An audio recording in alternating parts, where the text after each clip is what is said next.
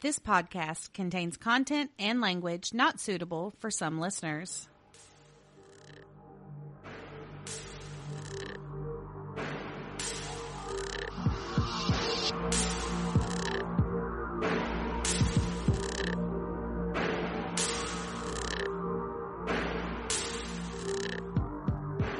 Welcome to Oddities and Curiosities, a podcast about murder, the paranormal, and other oddities sure to pique your curiosity.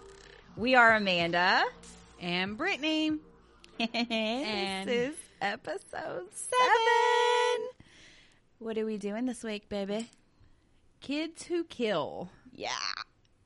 Um, just a little tidbit. We had to change the name of the episode because it was not appropriate. Okay, it was child killers, but people were like, what the? f- So, So to no. clarify, it's kids who kill, yeah. uh, which isn't that much better, to be honest. But that's what it I is. mean, it's, it, This is going to be a it heavy sounds week. better. It's going to be a heavy week, Yeah. but it'll be fine. We can do this. It's fine. It's We're in it together. We're all here together. yeah. Love you. so, since it's Wednesday, Y'all. we're going to bring you a little hump day treat. Well, Amanda's going to bring you a little hump day treat. Oh my God. What do I'm- we have? I'm pretty excited about this one. All right. So this week is our local fabulous prep cakes bakery. Oh my goodness. This lady is amazing. She got us three tasty treats this week. We got a keto cheesecake, a chocolate truffle um little yummy piece of goodness, and a peanut butter keto cookie. We're going to be healthy, y'all. I mean, we can try, but uh, Is it still healthy if you eat the whole cookie yes, absolutely. and cheesecake? All of her stuff is amazing. All right, I got to give you a little bit of background about this diva queen. Okay, tell okay. me things. Teresa Lopez. Jesus Christ. She built this company from the ground up. She was a uh, bikini model, like Get it, girl. fitness girl. Jesus Christ, she's gorgeous. Oh my god. Okay, so yeah, she built this from the ground up because when she was doing that, like she couldn't have sugar and fat and all that stuff, doing the healthy thing uh, and she came up with this. And she used to just like distribute it to little small businesses around here. And now she has her own place, y'all. Yes, queen. Kings Highway Prep Cakes Bakery. Oh my God. I, I cannot. You can wait. eat sweets and not feel guilty. Absolutely. Like they're delicious. So that's our treat for the week.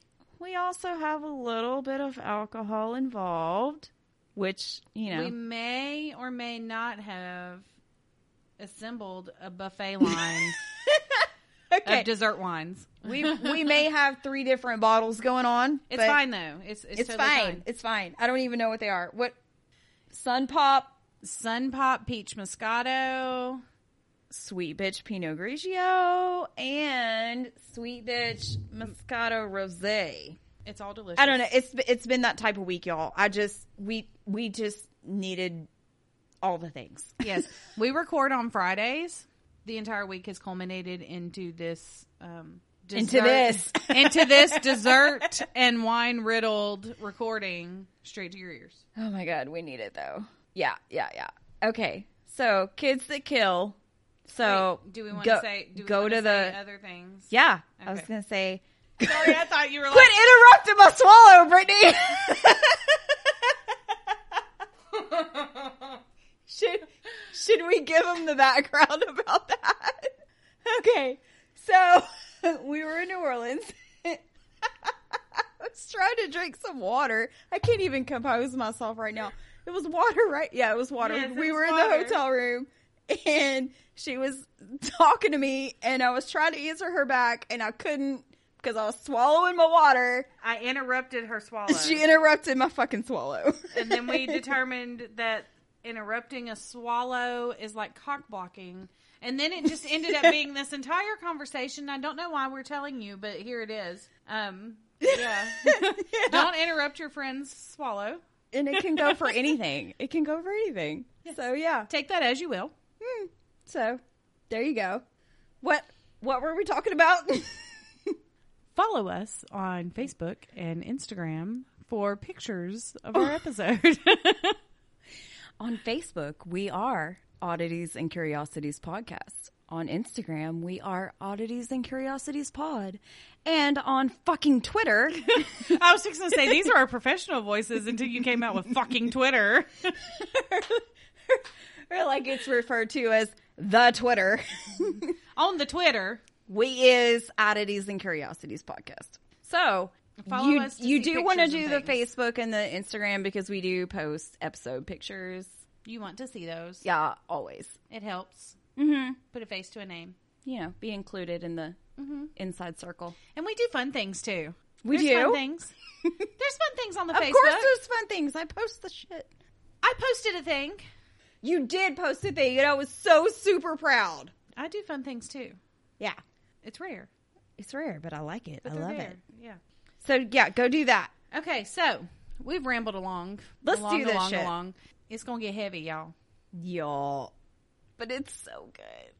Um, I want to throw in a little disclaimer before I do my case because there were points in my research where I struggled a little bit, and it's hard to make me struggle.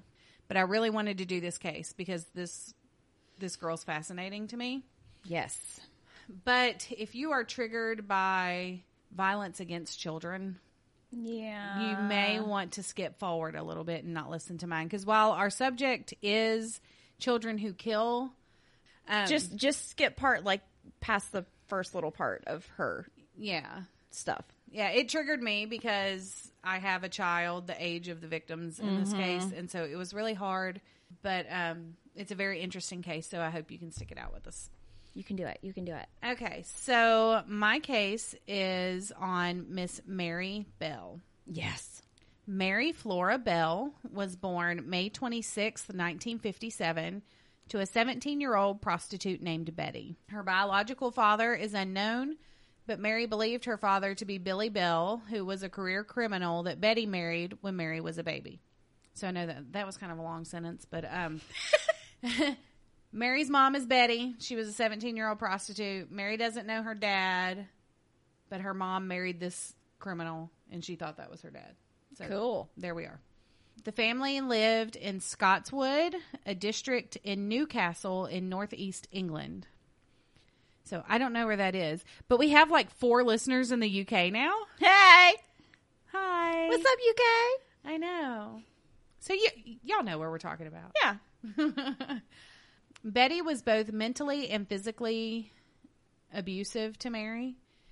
On two separate occasions, she attempted to kill Mary. once by overdosing her on sleeping pills and once by throwing her from a window. Holy shit. Okay. I know. I didn't know that. Poor sweet baby. Okay. and I didn't put this in my notes, but I did read I read several articles, but in a couple of them it mentioned that she may have suffered some brain damage from the, you know, toss out the window. Uh, yeah. Um, but there was nothing like concrete. That's why I didn't really put it in there, but I'm mentioning it now, but there was nothing concrete I- to say that, you know, medically there's proof that she suffered some sort of brain damage. And I couldn't even really find the age. I think it's worth mentioning though. Yeah. I don't know what age she was when her mom threw her out the window either. I mean, pretty freaking young. Yeah. Let's put it, that way. didn't, It didn't clarify. God. Betty, the mom, her sister witnessed her try to give Mary away to a woman who was unable to conceive outside of like a halfway house. Jesus. Yeah. It was also said, but never proven, that her mother would prostitute her out to her clients starting at the age of four. Oh my God. Poor baby. I know. Um, likely due to this abuse, people close to Mary claimed that she was a strange, withdrawn, manipulative, and violent child. So, my first picture for this episode, if you want to go look at the notes, Yeah. um, the picture is labeled Mary Bell, Oh. and she's a cute little girl with her God, she's adorable. bob. Her hair's cut in a bob, like right, just right at her ears, and like she's got. It's a black and white picture, but you can tell like she's got like really dark, pretty lips. Oh yeah, she's She's a beautiful, little beautiful, girl. beautiful, beautiful child. It just breaks my heart. It's so sad. Yeah. It's one of those instances where you wonder, you know, if things, if her childhood was different. Oh, absolutely. like- absolutely. That's one thing that like gets me about these kids that not even just kids that murder, but kids that commit serious crimes in general, like at such a young age. Oh yeah, Like, it because it's just because breaks their your heart. childhoods were totally fucked up, Yeah. and it's not their fault, and it's Yeah. so sad. Poor baby girl. Yeah. I mean, I- I'm still not a fan because of what she did, but poor baby girl. Yeah. Um, in the weeks leading up to the murders, Mary was said to have acted stranger than usual. On May 11th, 1968, Mary was playing with her friend Norma Joyce Bell, no relation, and a three year old boy when the boy fell off of an air raid shelter. So they're in England, and apparently they have, you know, had in the 50s, 60s air raid shelters dotting out in what they called like the wasteland, which Absolutely. would be like vacant lots here. Um, That was kind of like her neighborhood, right? yeah, Okay. that's where she lived. Okay. But they, the kids would climb up on top of this one specific air raid shelter in the neighborhood. They'd climb up on top and play up there. And so that's what they were doing, and the boy fell off. Uh, the little boy was badly injured, and his parents thought it to be an accident. The following day, three mothers in the neighborhood came forward to police and told them that Mary had attempted to choke their daughters. Authorities would interview and lecture Mary, but no charges were ever filed against her. So she started acting out before she ever committed committed a murder. Wait, how old was she when she s- when she started all this? Do you know? She was 10. ten. Okay. Yeah. We're about to clarify the age here. Okay. Sorry. Go ahead. On May 25th, 1968, the day before her 11th birthday, Oh. Hello. Mary strangled four year old Martin Brown in an abandoned house. So if you want to go to the notes, I've got another one of those little double pictures that says victims. If you'll click on that, Martin Brown is the one on the left. He's the first little boy. Oh my God, he's so. Oh. I know. And that tiny little face. He's precious. I He's know. so precious. Oh. Mary brought Norma to the house and tried to show her Martin's body, but two local boys had already stumbled across it. Police were baffled by the crime because there were no obvious signs of violence. They did find an empty bottle of painkillers near the body, so investigators assumed that Martin swallowed the pills. His death was ruled an accident. Martin's family received a surprise visit from Mary a few days later. She knocked on the door and asked Martin's mother if she could see him. Uh, Martin's mom tried to explain to Mary that he was dead. Mary said she knew he had died, but she wanted to see his body in the coffin. The horrified woman slammed the door in the girl's face. Yeah. Yeah, I mean, that's a little creepy. Um, Mary began to tell kids at school that she killed Martin, but no one believed her because of her reputation as a show off and a liar. wow. Yeah. I I have no words. I can't. Mm. After this murder, Mary and Norma vandalized the local nursery school, which is like a daycare or lower elementary school. They trashed the place and left notes claiming that they killed Martin Brown and that they would kill again. The police dismissed this as a cruel and morbid prank. The fuck? Come on. Mm. Ugh, I mean, yeah, from a ten-year-old, probably. And because of that, uh, a couple weeks after the the vandalism happened, they put up these cameras, and then they caught Mary and Norma later on cameras, just kind of walking around the outside of the school, but they never went in. Oh shit. So it's like they were thinking about doing it again, but I don't know. Let's just like walk around one more time. yeah. So they they did catch them. It was late at night. Caught the two girls walking around. What the hell? Okay, that. Mm, I just I don't. I know Get, what you're thinking. Like, where are their parents? I don't get this about this neighborhood. I, Betty's blowing guys, so she doesn't know where her child I, I is. know, but like, And her what dad's are- probably in jail. what are these? Okay, like the little boy that she killed. Like, what the fuck was he doing out there by himself, crawling on some rubble? Like, where the fuck was his mama? He was playing with Mary in an abandoned house, and it was 1968, so kids just went and played with other kids without supervision. Okay. Uh, mm. Now, my son is three, Yeah. and never in a bazillion years would I let him run off with some neighborhood child to go play. But that's just me. and- Times times has uh, changed. right? I just can't. Agreed. On July 31st, 1968, Mary and Norma strangled three-year-old Brian Howe on a wasteland in Scottswood. So that's like, like I said earlier, a vacant lot. Case in point. Yeah. So if you want to go back to the notes and look at that little double picture again, No. the second picture is little Brian Howell. Oh my god! Look at those little popcorn cheeks. And look at this socks. He's got on knee Uh, socks. my gosh! it's so precious. oh, Sweet little baby faces. oh god! Um, Please please You're re- killing me. I'm sorry. I know it's so bad. Reading it out loud is really bad. I hadn't read it out loud yet. Oh, okay. Police reports state that the girls returned to the body and Norma carved an N into the boy's abdomen. Yeah. Mary would later return alone with scissors and change the N to an M, cut off some of his hair, and then mutilate his genitals. Holy shit! So she's evolving pretty quickly. Yeah, yeah. That Jesus woman. Because of the lack of force used, the police began to suspect that the killer was a child. When police began to question the neighborhood children, Mary and Norma stood out as strange. Norma was excited and enthusiastic about being questioned. Mary was very evasive, especially after investigators pointed out that she had been seen with Brian the day of his death. Okay, Norma wanted some attention.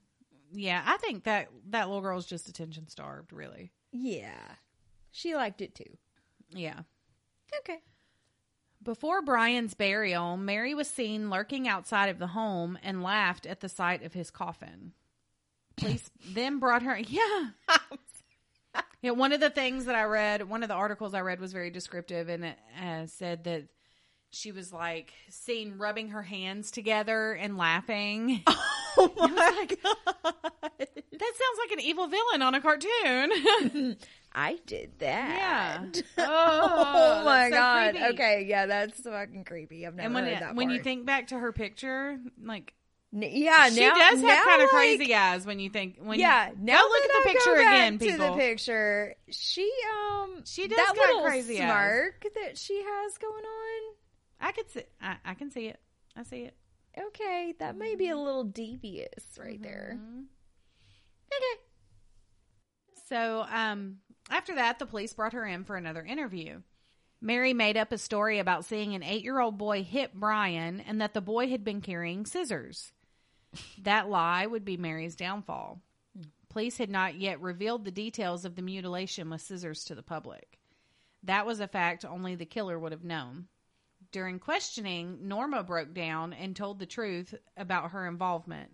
Mary broke down as well, but tried to place the blame on Norma. Mm-hmm. Yeah, it happens. I, mean, can totally see Amanda breaking down and placing the blame on me if something No, happens. So. I wouldn't put it on you. I like you. Oh, okay. Well, they were, God. they were besties. No, no, no, no, no, no. My loyalty runs deep. I promise you, I will find somebody else that I don't like to put that shit on. I'll just- I, can't. I don't with her. know. I don't remember. I have amnesia. I can't with her. Norma Bell was acquitted on December 17th, 1968.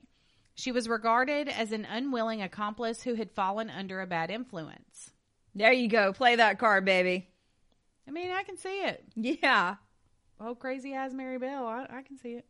Um, Mary Bell, who the press claimed was, quote, evil born, was convicted of manslaughter on the grounds of diminished responsibility. The jury really took their lead from her diagnosis from the court appointed psychiatrist, stating that she displayed, quote, classic symptoms of psychopathy, end quote. That's it. Right. the judge described Mary as dangerous and said she posed a, quote, very grave risk to other children, end quote. Correct. She was sentenced to be detained at Her Majesty's pleasure. Okay. This is a What the fuck? it's a UK thing. okay. Um, it means that they are keeping her for an undetermined amount of time. So when the, from my understanding, Okay, I was about to say, how Um, the hell does that work? UK listeners, feel free to correct me if I'm wrong. Yeah. Okay. I don't mind the messages. I want to be I want to be right. Teach me things. But from what I gathered from the things that I read, when you are sentenced to be detained at her majesty's pleasure, Okay. it's really just saying that they are not going to put a set time limit. They want to see you quote unquote rehabilitate Okay. they're going to roll with the punches and Okay. decide when to let you out. They're not just going to say uh, 30 years no matter what or, you know, six years no matter what. like you're in timeout, but we're gonna see what you do. Yes. Okay. See what treatment opportunities may come up. On one hand, sounds interesting and promising. yeah, it sounds like a good idea, but we have kids and we know that that's the dumbest shit you could ever do. But on the other hand, like there are people, like not even just kids, there are people that are so manipulative and they know how to work the system and they know how to work other people. You don't think they could figure out how to get out when they don't need to be out? oh, absolutely. Yeah. So I don't know, but that's not a thing here. That's a thing there. That's what she got. And y'all, this last part, okay, like I'm almost done. But this last part kind of infuriates me, and I think you'll know why when I get to it. So, No, don't be done. um, after her conviction, Mary received a lot of press attention.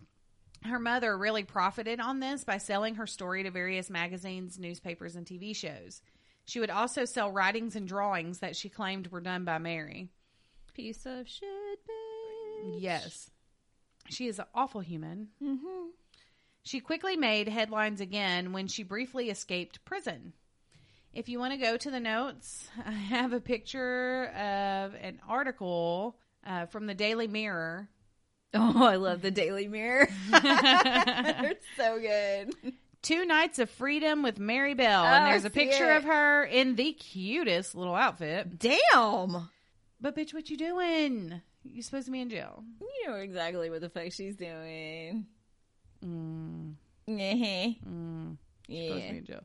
But she was only out for a couple days and uh, she was quickly snatched back up. And her punishment for this was a loss of privileges for 28 days. That's it. That's it. And Okay. why why 28 days? I need to know why 28 days. That is a very odd number to choose. Have you not seen the movie with Sandra Bullock? 28 days. That's how long they're in rehab. I have seen that movie. 28 and I days. love it. And every time I hear that song, should I stay or should, Should I go? I see Sandra Bullock dancing. So Yeah. yes, I've seen that movie. I don't know. That's just it came to mind. And plus, did you? s- I mean, look at the way Mary Bell is dressed in that picture. I'm pretty sure you've come close to dressing like that. Like, I probably have that dress in my closet. I mean, if it's actually black and white stripes, I'm pretty sure. I I'm have that dress guessing in my it closet. was. It's it's great. I love it. I love her. Uh, you know what I mean. As much as you love some of I these love- killers, I question. I question so many things. I love her like swagger. She's got spunk. She's Okay, she's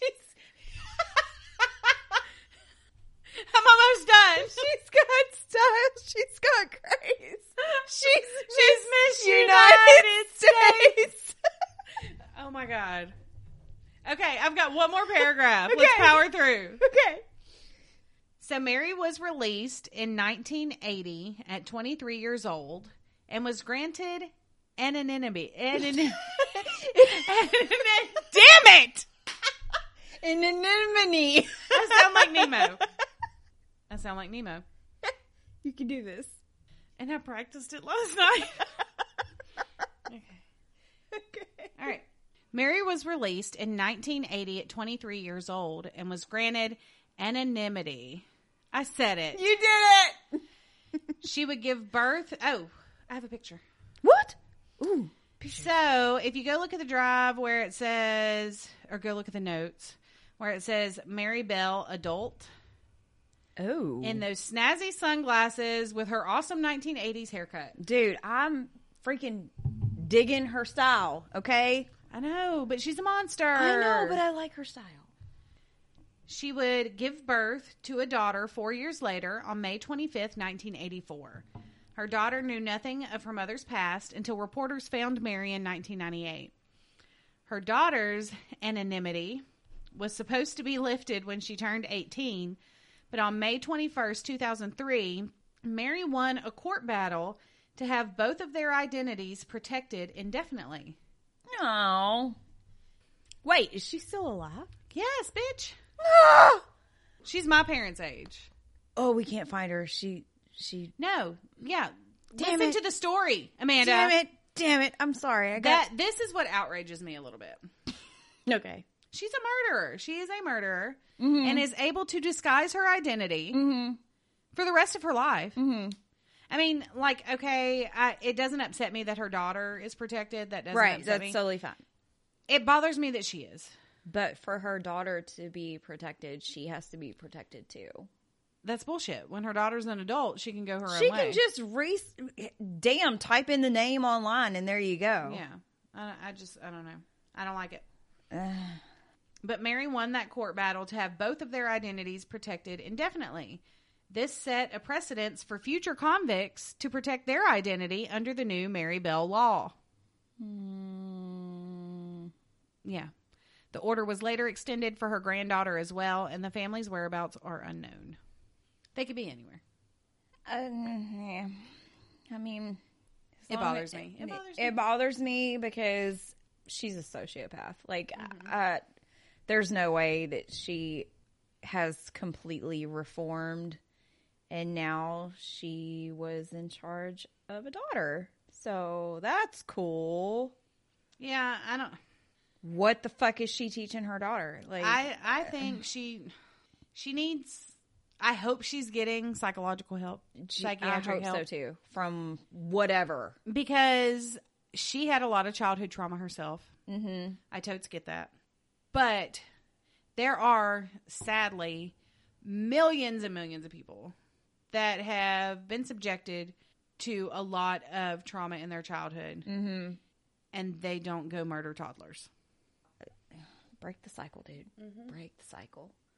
It's so sad though when they grow up in that severe Yeah, because she had conditions. Like it just mental abuse and physical abuse and uh, if she Sexual had, n- abuse, Yeah, like, like, she had There was no- nobody. There was, no, chance. The poor girl didn't have a chance, but I don't know.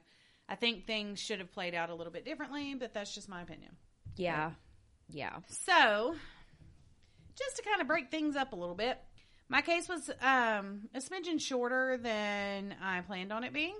So, I found when I was researching a little BuzzFeed article, and I don't know if they're, I don't know if y'all are like me, but if I'm like scrolling through the Facebook and I come across a BuzzFeed little list, BuzzFeed is Or a- amazing. a BuzzFeed list, or a quiz, no matter how ridiculous they are, oh, I I'm click doing on it. it. I'm Every doing time. it. Yep. I want to read the list. I want to take the quiz. Oh yeah, because it's BuzzFeed. Hello. I know it's it's ridiculous. Um, but I'm addicted, so good work, BuzzFeed people. Thank you. But this is a list that says 17 murders committed by kids that'll freak you the fuck out. Holy shit. We are going to share the link to this on, you know, when we share our pictures and stuff. Yeah. So you can follow along if you like. But I'm just going to kind of graze over these quickly. Some of these are well publicized cases, stuff that you've probably heard of. And some of them I had never heard of and found interesting. So, Okay, I will put this in the comments. okay, that post. perfect. Cool. Yeah. Okay. So, link in the comments. Yeah. Um, the first one is John Venables and Robert Thompson. These 10 year olds lured a two year old boy away from his mom in an England shopping mall in 1993, leading him to nearby train tracks. There, they mutilated the boy so badly, his autopsy couldn't reveal his actual cause of death. Monsters. Uh, next. Number two, Sandra and Beth Anderson. Sandra, 16, and Beth, 15, were names given to the Canadian girls for protection since they were so young at the time of their crime. Also known as the Bathtub Girls, they got their mom drunk in 2003, gave her Tylenol tab- tablets, and drowned her in the tub. Holy shit, I just heard that case the other day. I know, monsters. Jesus. That was fucked up. Yeah, so bad. I heard that on another podcast, but I don't remember which one now. But I heard a story. Uh, yeah. Um, number three, Brenda Spencer. In 1979, 16-year-old Brenda Spencer opened fire with a 22 caliber semi-automatic rifle on an elementary school playground outside her home. Her reason simply being, quote, "I don't like Mondays," end quote. Me neither. But I've never shot up a playground. Holy shit. The school's principal and janitor died. She said that she feels partially responsible for every school shooting that has happened since. 1979. Mm, I don't know. The what was it? That Texas. That's just wanting her to be relatable. Yeah, I know, but there was one in like 1966 in Austin. Or not Mm, It relatable. was, like, That's just her trying to be way worse. relevant. Relevant was the word I was looking for. Okay. Uh, number four, Daniel Bartlam. Mm. Bartlam admitted to the manslaughter of his own mom when he was 15 years old in 2011. He beat her with a hammer in their home in England and then he set her body on fire. Apparently, Bartlam was a huge horror fan, which police believe led to this incredibly violent crime. Okay. Garbage. Mm. Okay. I I'm- like I like scary movies too. Okay, I haven't. Me too, killed but I've anybody. never killed my mom with a hammer. Nope. You're welcome, mom. Hmm. I'm not going to read number five because that's Mary Bell, and we just did a whole thing on it. Yeah. All right, number six, Joshua Phillips. In 1998, 14 year old Phillips murdered his 8 year old neighbor, Maddie Clifton, and hid her body under his bed. He hit her with a baseball bat and stabbed her 11 times, and her body was found when Phillips' mom noticed a strange smell coming from his room. Jesus Christ. I watched a thing on this, Mm-hmm. and y'all, I'm so bad. I'm so sorry. I have no idea where I watched the thing, but it was There's like. a- It was super ridiculous. Like I got to hear the nine one one call and everything. it, it was crazy. Number seven. Okay, we gonna find that. Yeah, like um the 911 call that his mother made or no, he made it with his mother there to turn himself in. Like it was cray. Wow. Okay. Number 7, Pauline Parker and Juliet Holm. These New Zealand girls had a dangerously codependent relationship in which they spent most of their time in a fantasy world of their creation. When their parents tried to separate them in 1954 by sending Juliet to live in South Africa, the girls murdered Pauline's mother. The movie Heavenly Creatures is based on their story. Adding it to the list. I was just fixing to say, we need to write that down somewhere, something we should watch. Yeah. We need to like get us a list going of movies and TV shows and books. Yeah. I don't Yeah. know when we're going to have time to read all these books. I don't and know watch about all the these reading, things. but as far as like the movie watching, maybe we can do like a a girls slumber party thing or something. I don't Yeah. know. because I keep running across so many books I want to read and so many movies I, I want to watch, know. and there's no time. Dude, I've been in the middle of the same book for like two years now. I bought a. I went to Barnes and Noble a month ago with the family, and we all bought a book. Mm-hmm. And everybody's read theirs, but me. yeah. Oy. Okay, Oy vey. I don't know where that comes from. I I don't- I am not Jewish, I'm not either. I'm so not either. I don't know where but the I fuck- say it all the time. Ugh. Where are we at? What Number are we eight. Number eight. doing? Okay. Barry Dell Leucitis. Um, he was a 14 year old student at Frontier Middle School in Washington in February 1996 when he shot and killed his algebra teacher and two students. He then held the class hostage for an hour until a gym teacher showed up, tackled him to the ground, and helped students escape. He just didn't want to do math. Look at his face. He cray. Oh, he he definitely got oh, Jesus. He was waiting for a reason. Okay. Oh, This one makes me sad. yeah, uh, that's what the all was about. I just saw the picture. Number nine, Lionel Tate. Tate was 13 when he was convicted of killing a six year old girl while playing in his basement. They were supposedly wrestling, and he went down too hard on the girl, lacerating her liver and fracturing her skull. He was the youngest person in U.S. history at the time to be given life imprisonment. He's like, I don't know. I could kind of see that as an accident, though. Like I know. That's what makes me so sad. Is because look at his little face and he's crying and Yeah. and kids wrestle and play. That's why I don't like shenanigans. yeah, Ashton is not allowed to wrestle around. I don't like the shenanigans. I know they don't get it now, but they will. They will. Number 10, Jesse Pomeroy. Pomeroy often mutilated other kids with knives and belts. However, in April 1874, he took his beatings too far, killed a girl named Katie Curran, and threw her body in the basement of his mom's dress shop where it was later found. At 14, he was the youngest person ever in the Commonwealth of Massachusetts to be convicted of first degree murder. Number 11, Eric Smith. In 1993, 13 year old Smith convinced a four year old boy to follow him into the woods of Steuben County, New York, where Smith strangled him and smashed his head in. He's been denied parole 11 times and is up for it again in 2018. So, this is an old article, obviously, but still. I know more details on that boy. I do too. It's bad. It's, It's bad. so bad. I'm not gonna. Y'all can look it up if you want to. It's awful. Yeah. Number 12, Cindy Collier and Shirley Wolf. Shirley Wolf was 14 and Cindy Collier was 15 when they decided to stab an 87 year old Auburn, California woman to death in 1983. When they got arrested that same night, Wolf's calm response was, Yeah, we did it. Why? Y- You know what this photo makes me think of? Like, as bad as that is, a little ditty about Hmm. Jack, and Diane. Sorry, It's the hair. it's It's the hair in the picture. oh, it's so John Mellencamp. okay, Okay, this one makes me sad too. Mm. Number 13, Catherine and Curtis Jones. The siblings were 13 and 12, respectively, when they shot their dad's girlfriend to death with a handgun in 1999. However, their motive was heartbreaking. Their dad and his friend had supposedly been sexually abusing them, and they'd had enough. So I guess they were trying to get to their dad and ended up I was- shooting the girlfriend. I don't know, but it makes me sad. oh And I did look a smidgen further into that, and no, Lana. well, no, just of what what became of them, Oh, okay. and they went to prison but were released. Um, he was 29 and she was 30 when they got out, so they did get out. Um, number 14, Carl Newton Mahan. In 1929, six year old Mahan had a fight with an eight year old girl over a piece of scrap metal they both wanted to sell and make some money. She used the metal to hit him in the face, and he reacted by shooting her to death with a shotgun. He served 15 years. Boy, that's like the ultimate child argument right there. No shit. I mean, how many times did you fight with your friend over a Barbie doll? okay, I did. I, I don't know. A lot. okay. No, she's mine. I'm gonna be her today. You know, I had this one friend. Okay.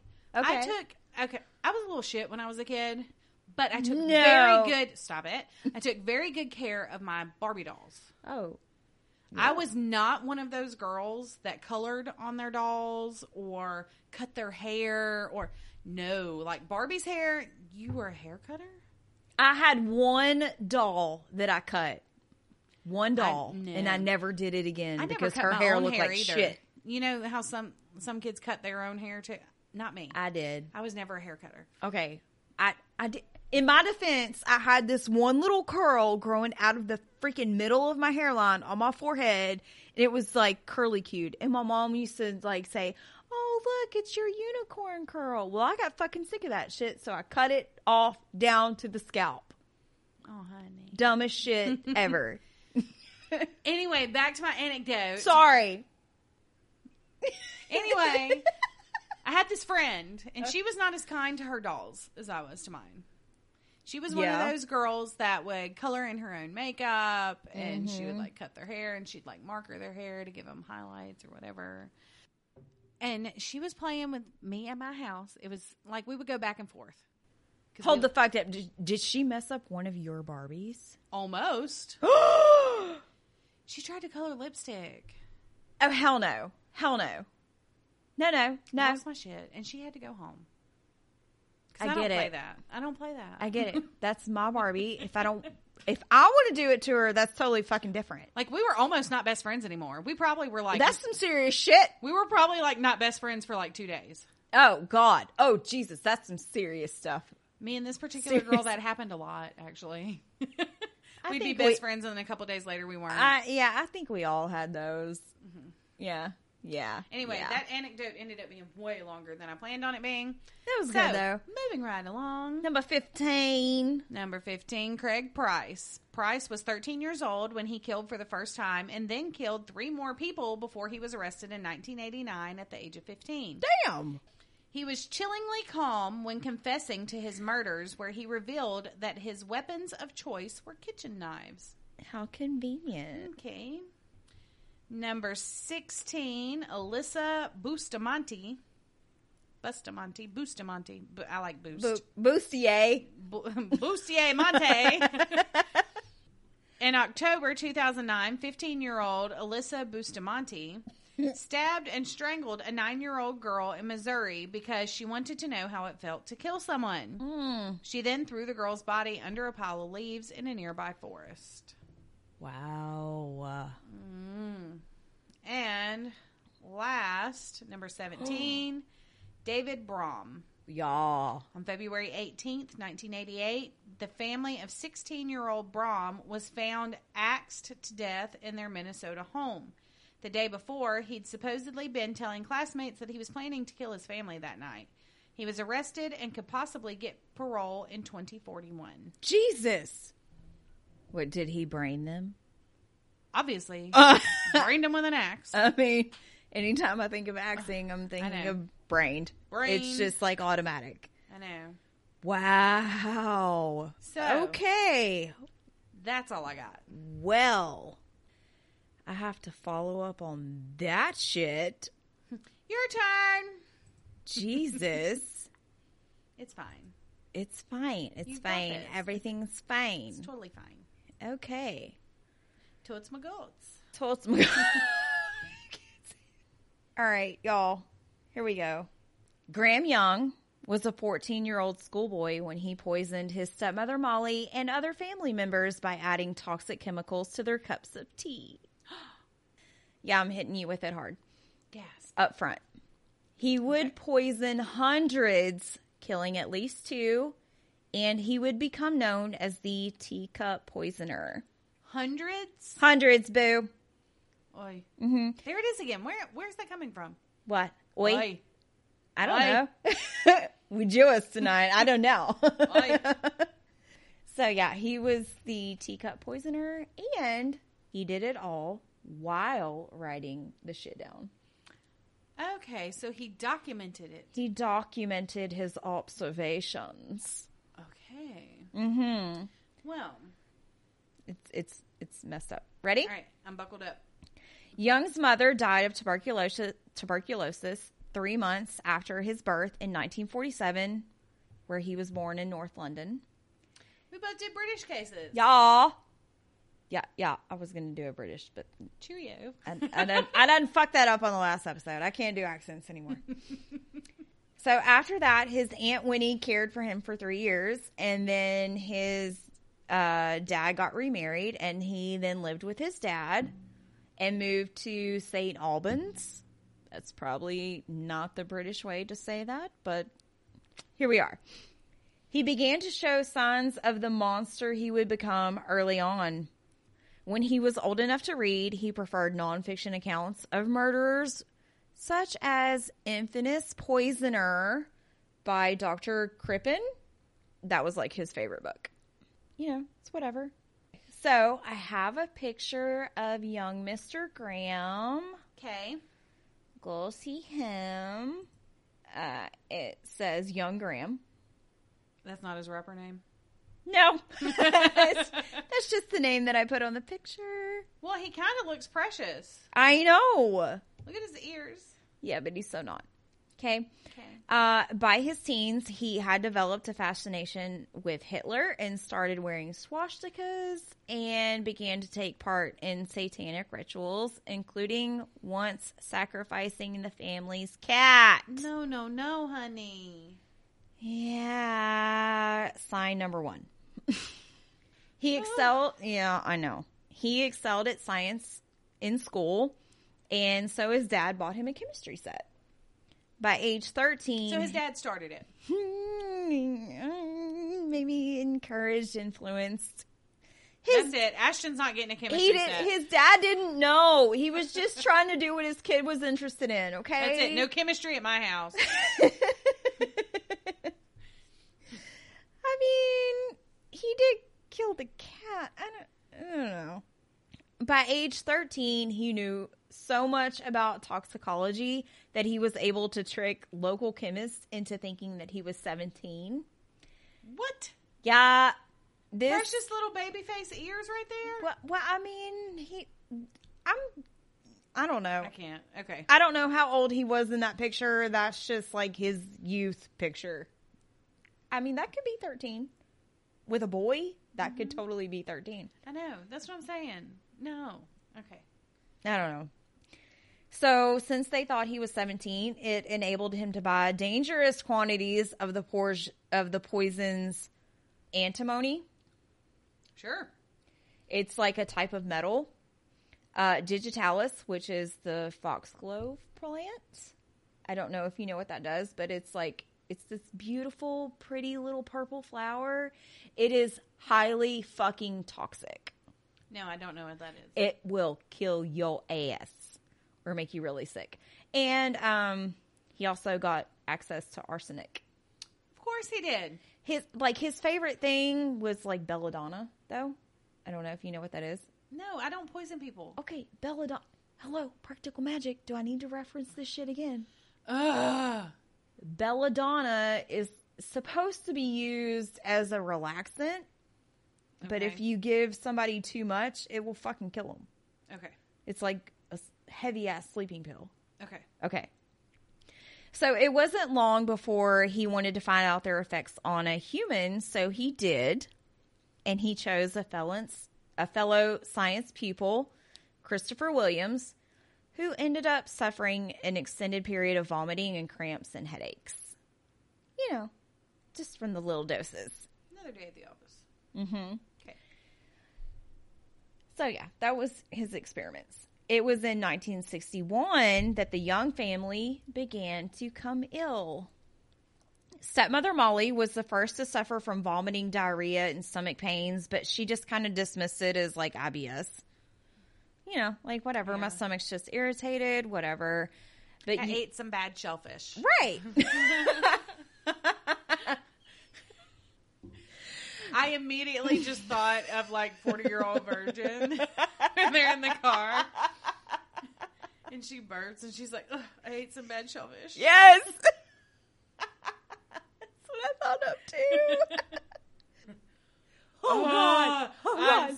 I'm so tired. Let's get some fucking French toast. I haven't seen that movie in so long. Dude, I love that movie so much. Young's dad, Fred, also began experiencing similar symptoms. Next, his sister Winifred one day became extremely ill on her way to work, including hallucinations. Um, and she had to be helped off the train and be taken to the hospital. I have a picture of his beloved sister, Winifred. It says Winifred Young. That's when she was older, but damn. Get it, girl. Her RBF though. I mean, she kind of has a reason for it. That was at his trial. Okay, Okay.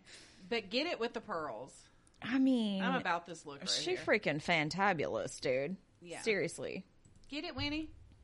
Yeah. So that morning, she remembered that Graham had given her a cup of tea, which had tasted so foul that she spit it out. Doctors discovered that she had belladonna, an ancient extract of deadly nightshade in her system. I know what deadly nightshade is. Uh, yeah, hello, Nightmare Before, Nightmare Christmas. Duh. I mean, that's the only knowledge that you would ever need of what that shit does. right. So Graham's dad confronted him, believing his chemistry experiments might have accidentally contaminated Winifred's cup. But Graham convinced her that she had been using the same cup for mixing shampoo. Oh, he was a conniving little shit. What? Oh yeah, I I- Why? Why would? Why would you mix shampoo? I don't know. It was the before time, long, long ago. Way back in the 60s. Okay. Meanwhile, Graham was slowly killing his stepmother by adding small doses of poison into her daily cups of tea. For months, the 37 year old's health had deteriorated. She lost weight, she aged, her hair began to fall out. Oh my God not I'm not cool with the hair falling out. I'd be okay with the losing weight part. I mean, yeah. I, I don't want to sacrifice my hair. Again. No, and I don't really want to have like IBS symptoms. Oh yeah, no. That that Okay, I take it back. okay, yeah. One day, back from a, c- a few quick pints at his local pub, Fred, you know his dad, arrived home to find his 14 year old son Graham staring out of the kitchen window like entranced, like almost bewildered and fascinated, like holy shit, you know. Creepy. Okay, here. Writhing in agony in the garden was his stepmother Molly clutching to her stomach as she begged for help. She died a few hours later in the hospital. Oh my gosh. After her death, it was discovered that she started developing a tolerance to the n- antimony, which he had been using, so he switched to thallium the night before her death. Okay. Okay, thallium is some serious shit. So Molly was cremated at Graham's suggestion, and her excruciating death was blamed on injuries that she had received from a, br- a bus crash a year earlier. What? Oh, that's mm, Okay. First off, mhm. who is going to listen to the 14 year old stepson about whether or not to cremate the body? Second off, getting hit by a bus, injuries from that a year, an entire year later that you had no symptoms for beforehand. Come on, give me a break. It was a time long, long ago. What evs? There were even reports of people having cramps and vomiting at her funeral. Poison the funeral goers? That this dude was like seriously fucked up from like birth, okay? In the days that followed, his father his father Fred also became seriously ill. Like, why are people still taking tea from this kid? Uh, n- well, at the time, nobody know n- nobody knew. Like they had no suspicions. Like she was He poisoned the aunt. she was in a bus crash, and no, he poisoned his sister. You know, but she survived. Oh, okay. He poisoned his know sister. why I He thought that poisoned was his something else. stepmother. What? Damn! Like, hello, Lizzie Borden. Right? okay, sorry for the stepmothers. Um. So yeah, his dad got s- severely ill, diagnosed with antimony poisoning, with doctors saying that he was just one dose away from death. While Fred was desperate to find out what caused his wife to waste away, he never, ever suspected the truth. I have a picture of his daddy. It says Fred Young, and he's actually got a picture, like he's holding the paper Oh my goodness. of his son's headline. And he looks like such a wholesome Paul Paul.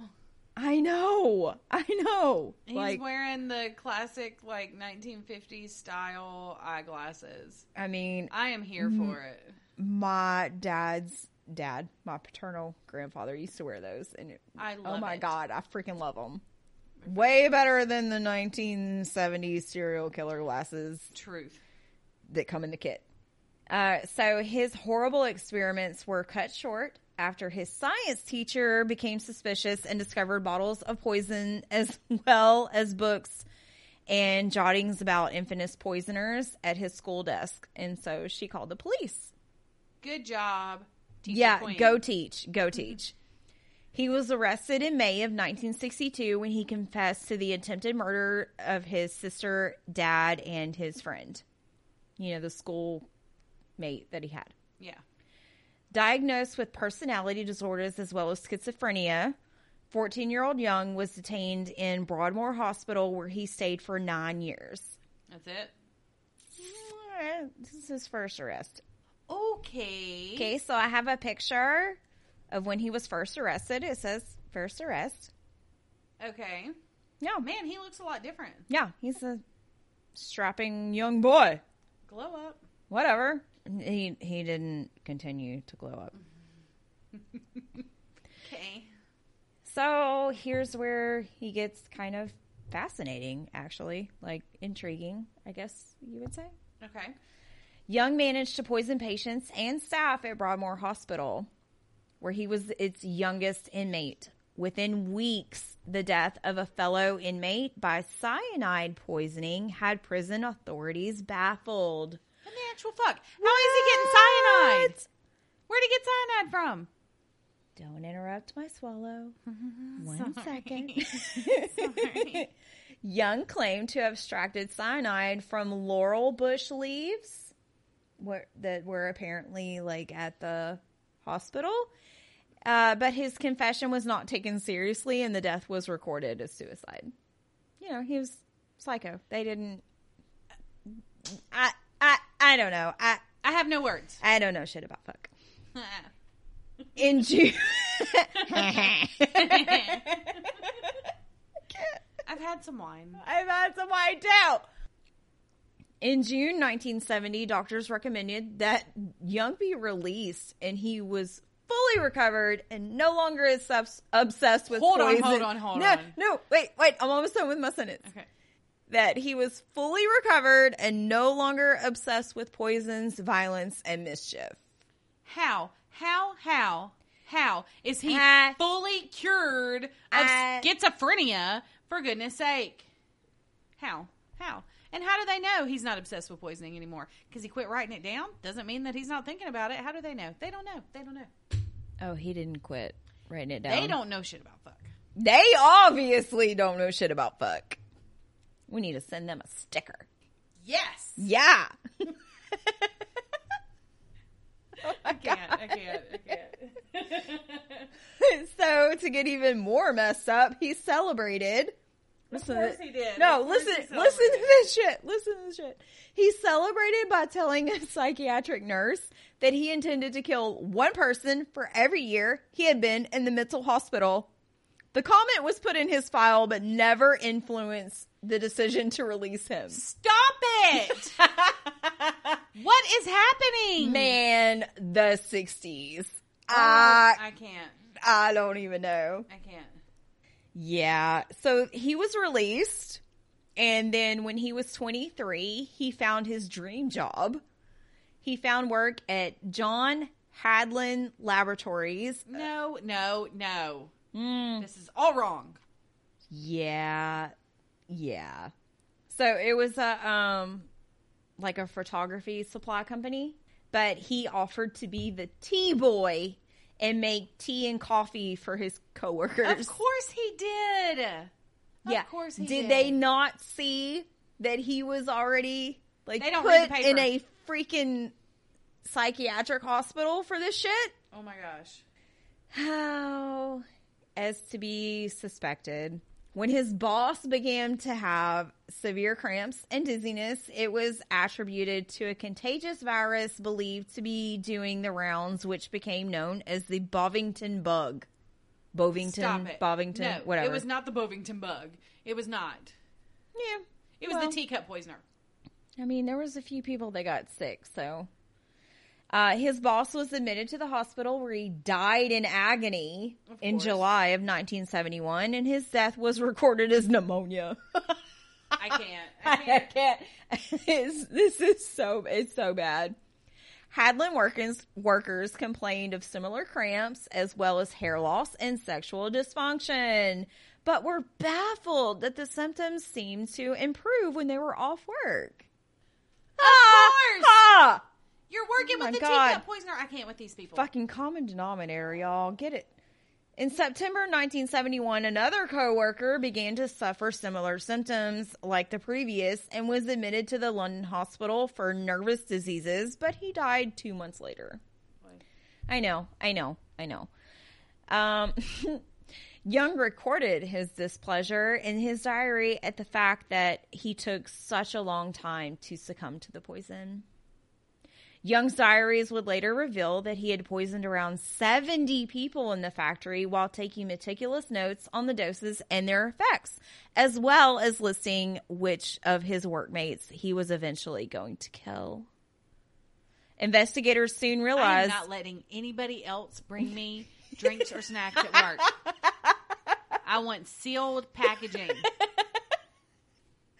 Like, don't offer me a drink out of the blue. I, I, It, it's getting. I don't want sketch. it. I I'm a don't little want it. Scared now. Sometimes, like, okay, before you read me this case, there would be days where people would bring, like, just randomly, like somebody would bring breakfast or you know whatever. Now I can't eat it.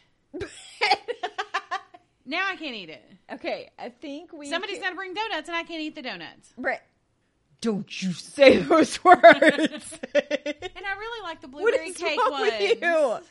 I think we could trust our work family. Last time I didn't get any blueberry cake ones either. I didn't either. I was so sad because that's my favorite one. Like by the time I get there, there's usually only like glazed and the I mean, I like a fancy good ones glazed that donut, nobody wants. but I really like the blueberry cake ones. I do too. Tell like- whoever we the like- donut fairy is, I like the blueberry ones. I'm just kidding. I'll eat whatever food y'all bring me. You I know love what? you Fuck guys. them It would donuts. be so easy to kill me Fuck them donuts. We found our cookies.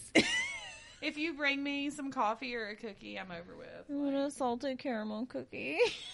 Those are my new favorite. oh my god. We have sweets. We do have sweets. Yes. I cannot wait till this is over so I can stuff my mouth. Okay, I did. I, You tasted before I, I got tasted. here? I tasted the cheesecake. I'm sorry. I it was staring at me, and I was hungry. Betrayal. And you don't understand. Betrayal. you don't understand. Finish your case, ma'am. Finish your case. Okay. Okay. Uh, I'm ew. sticking my finger in the middle of that chocolate truffle.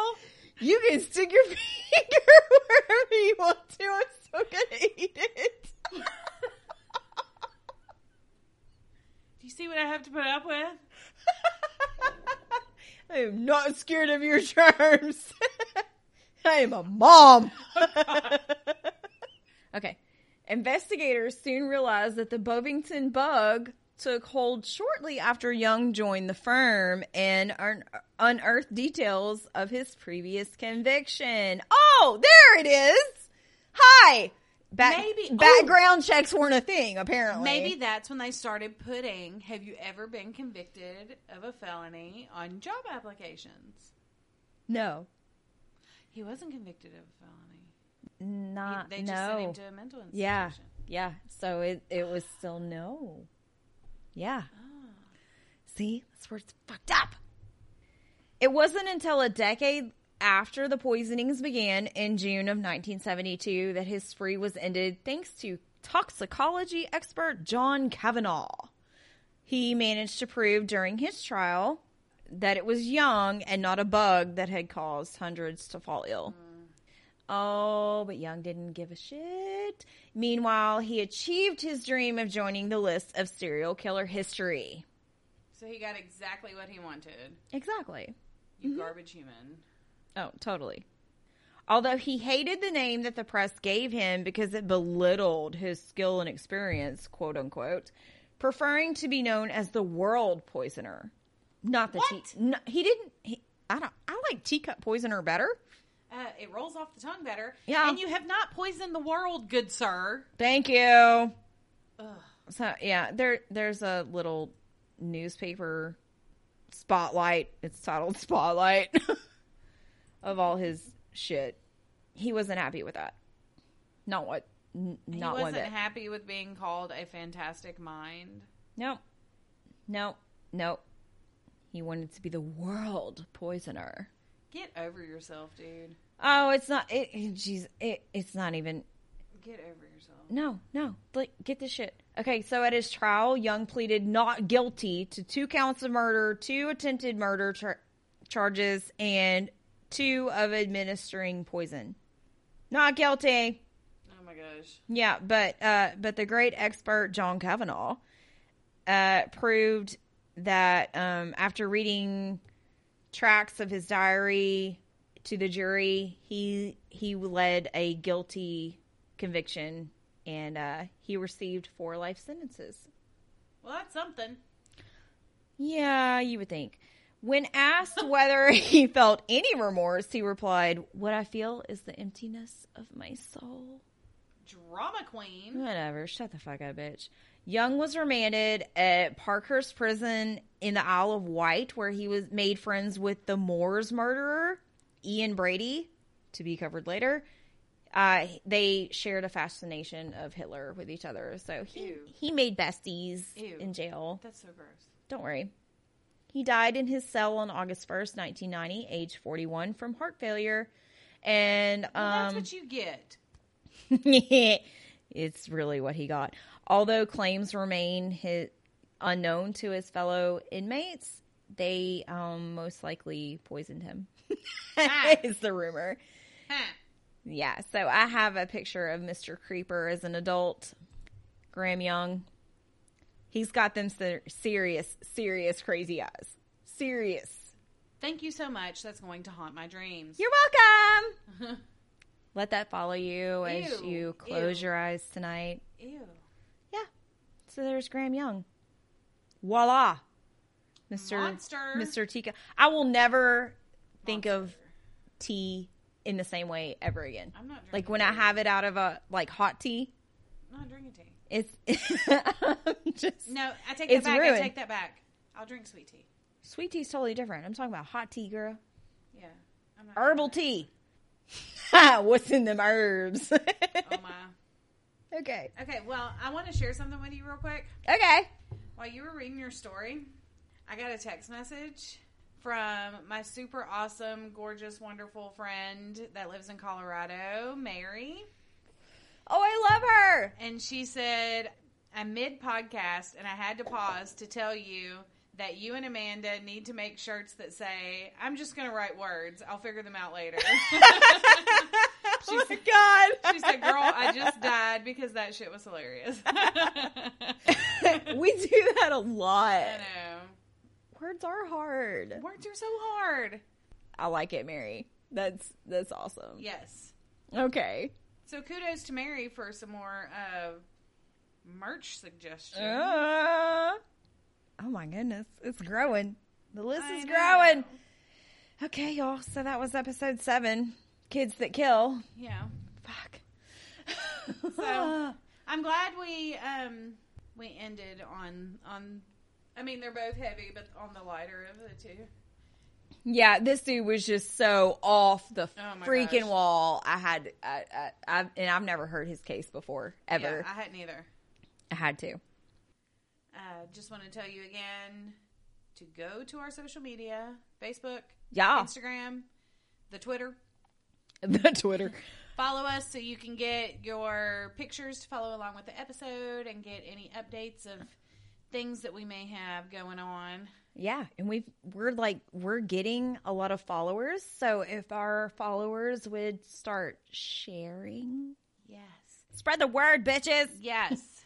share the page. Like We love y'all. if y'all Thank would you share- so much. yeah, if y'all would just like share our pages on social media and help us get our name out there. Also, Apple Podcast. Apple Podcasts. It would be super duper helpful if you guys could hop on over there and rate and review us. It just takes a couple seconds. That's the only one that sponsors and advertisers really pay attention to. So it would really help us get out there and Spread us around. yeah, yep, yep, yep. If people see how fabulous we are, Yes. like you know that we already are. Yes, they have like the more rates and reviews we get, the more exposure we get, like the higher we climb up uh, on Apple and can come up in people's like suggested to listen to, Yeah. you know, lists and things. So if you want to support us, that's the best way to do it right now. And we appreciate it so much. And we understand that uh, if you just go type in our name, it doesn't pop up. But if you go to our Facebook page, we have posted the link. And I if don't you know if it does now. It didn't Oh, I on the don't know. first day when we, we were approved, but I don't know if it does now. It doesn't? Mm-mm. Okay. I don't know why that is. A- Apple is frustrating, y'all. But anyways, if you go to the link that we posted, you can access it that way with no problems. yes. I don't know. Maybe we, sh- we should just give them a little bit more time, but that's the best way to find it. I'm on sure we're Apple. not the only podcasters in the world trying to get up and going. So, Yeah, but we are on everything else still. So yes, okay, so shout outs, artwork by Amanda Higgins. it's lovely. Thank Yeah. you. dear. I know. I wasn't going to do it. um, shout out to Craig Weaver for our awesome music. Oh my god, it's I love it. I I just love it every time I hear it. And you guys, Craig's awesome because we pretty much just said we like the American Horror Story music. Can we do something cool like that? Yeah. And this is what he came up with. So he's he's fabulous. Oh my god, So thank you, Craig. genius. Yes. And also thank you to my husband Stephen Gowetzky for putting up with all our bullshit and editing this podcast for us. I'm so sorry, Steven. yes. He has to listen to about three times as much of the BS as you guys do. uh, yeah. Thanks, honey. Thank you, Steven. And I just wanted to throw out there we've been um, having business meetings lately, Oh yeah. and we're we're trying to come up with some different merchandise ideas to offer you guys and some other little things in the works. So if you guys just, you know, keep supporting and help us push our name out there so we can do these things, you know. So yeah, our we, want, ideas we can come to life. want to give y'all more. We want to give you more, but we have to like get out there a little bit. we have big plans. Yeah, we have huge plans. Yes, we're getting there. So we love all of you. You guys are awesome. Thank you for putting up with us every week. Please Yeah. come back next week.